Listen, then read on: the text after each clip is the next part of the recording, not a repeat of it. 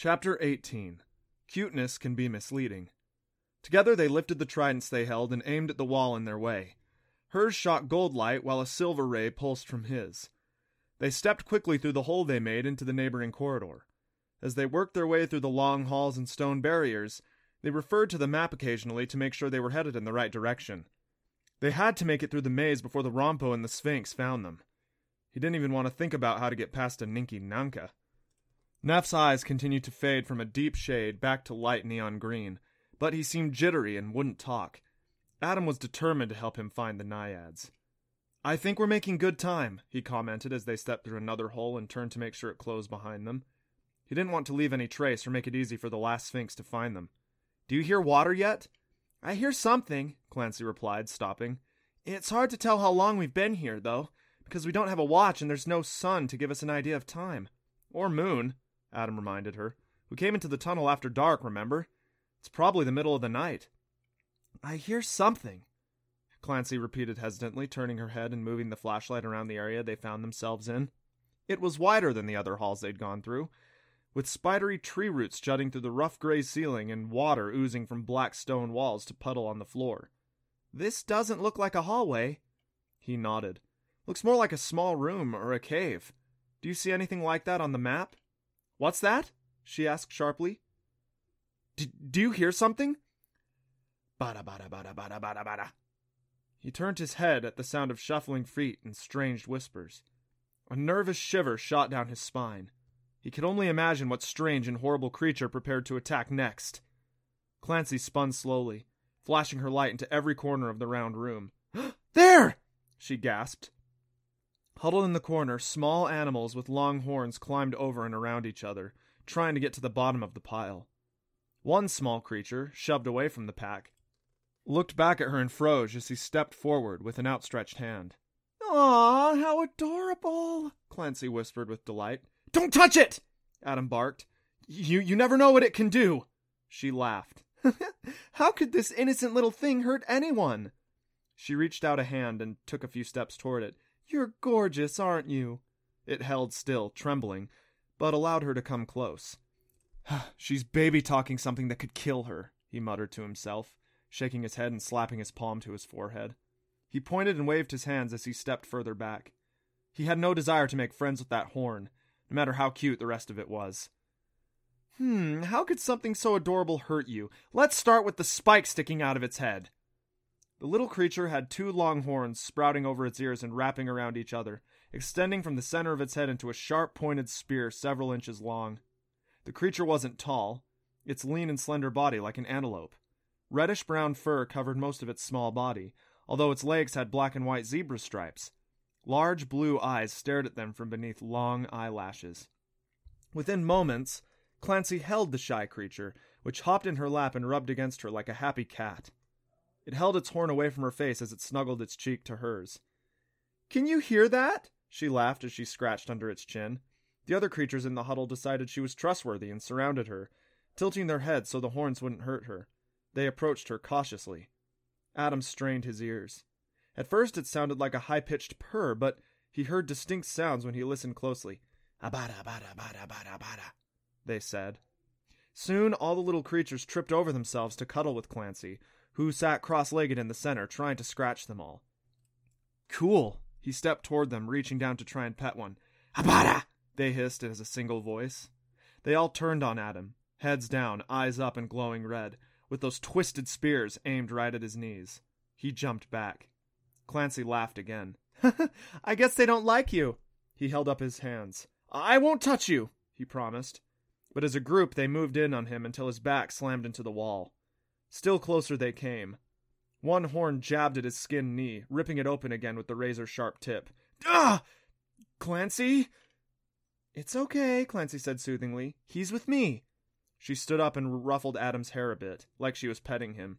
The big eyes faded from red to blue as they looked from her to Adam. The little creatures backed off, turning to prance back to Clancy. They tripped over themselves to crowd around her again. One of them turned to face Adam and jutted its horn in his direction whenever he tried to approach. Adam sighed with relief. Whew, thanks. He smiled wryly at the little one who tried to keep him away from Clancy. I guess they've decided you're all theirs.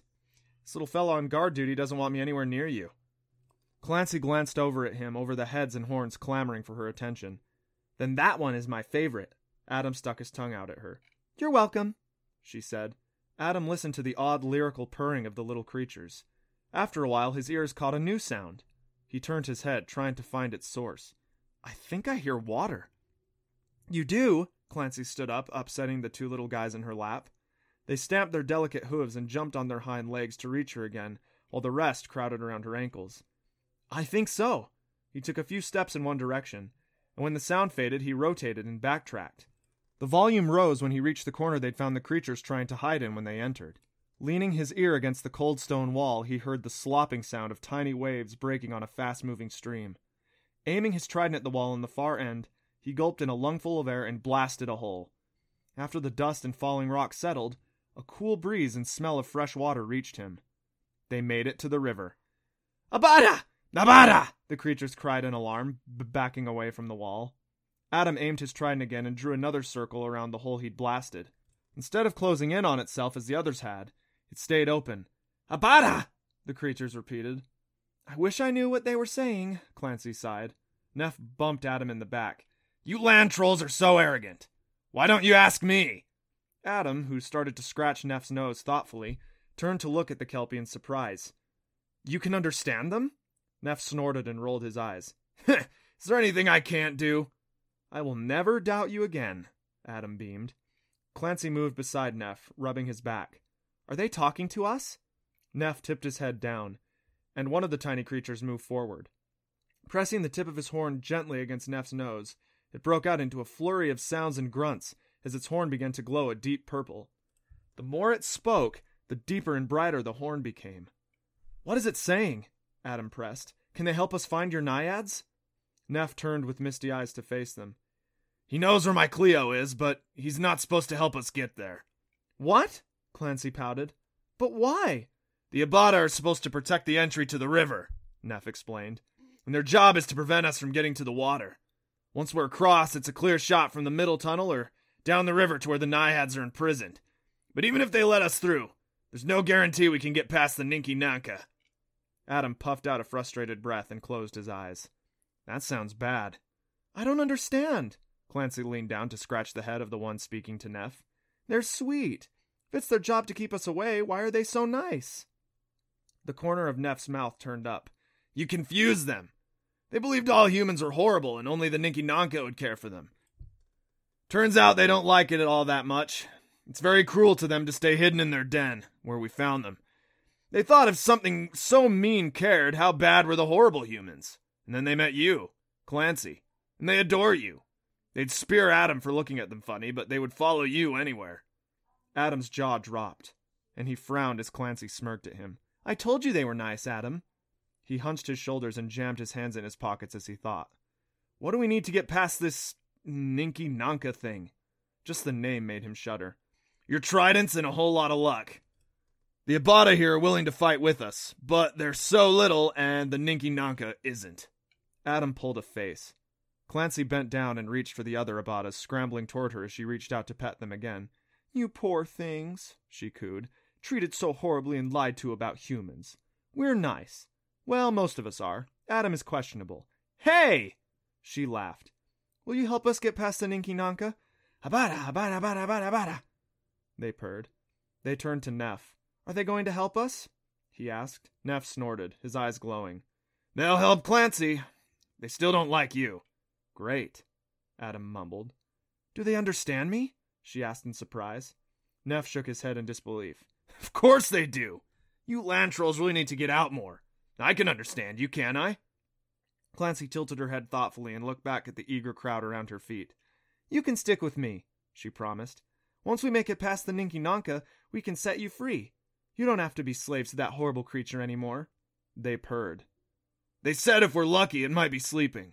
We could sneak past and make it to the middle tunnel without waking it up. A loud roar erupted from somewhere in the middle of the river, followed by the heavy splash sound which told them something huge just dove into the water. I have a feeling that won't happen, Adam said grimly. The Abada squealed and ran for cover behind Clancy. One long, green, scaly paw lunged into the hole in the wall, groping around. They all sprang back to avoid the huge sharp claws reaching for them. An earth shattering growl rumbled through the cavern, making loose pebbles fall from the ceiling and rain on them. An avalanche of rock tumbled down behind them, blocking the entrance. They were stuck. Clancy took a deep breath, looking grim and determined. What now? Dive through and become a midnight snack for this beast? Silly land trolls, never trusting the magic. Nef sighed. Adam aimed his trident at the claw, blocking the only escape as it inched closer. He closed his eyes and tried to imagine how he could best repel it. When he opened them, he pinched his lips nervously and fired. Red flame shot out of all three tines of the trident. The claw retracted as a howl of pain made more rocks break free. Clancy bent down to face the Abada. We need you. We can't make it through without you. Will you help? The innocent blue eyes glowed red again. The herd turned as if on command and plunged through the opening and into the river. I guess that's a yes, Adam nodded. Nef rubbed up against them, stomping with excitement. Hop on and let's show this prehistoric freak how it's done!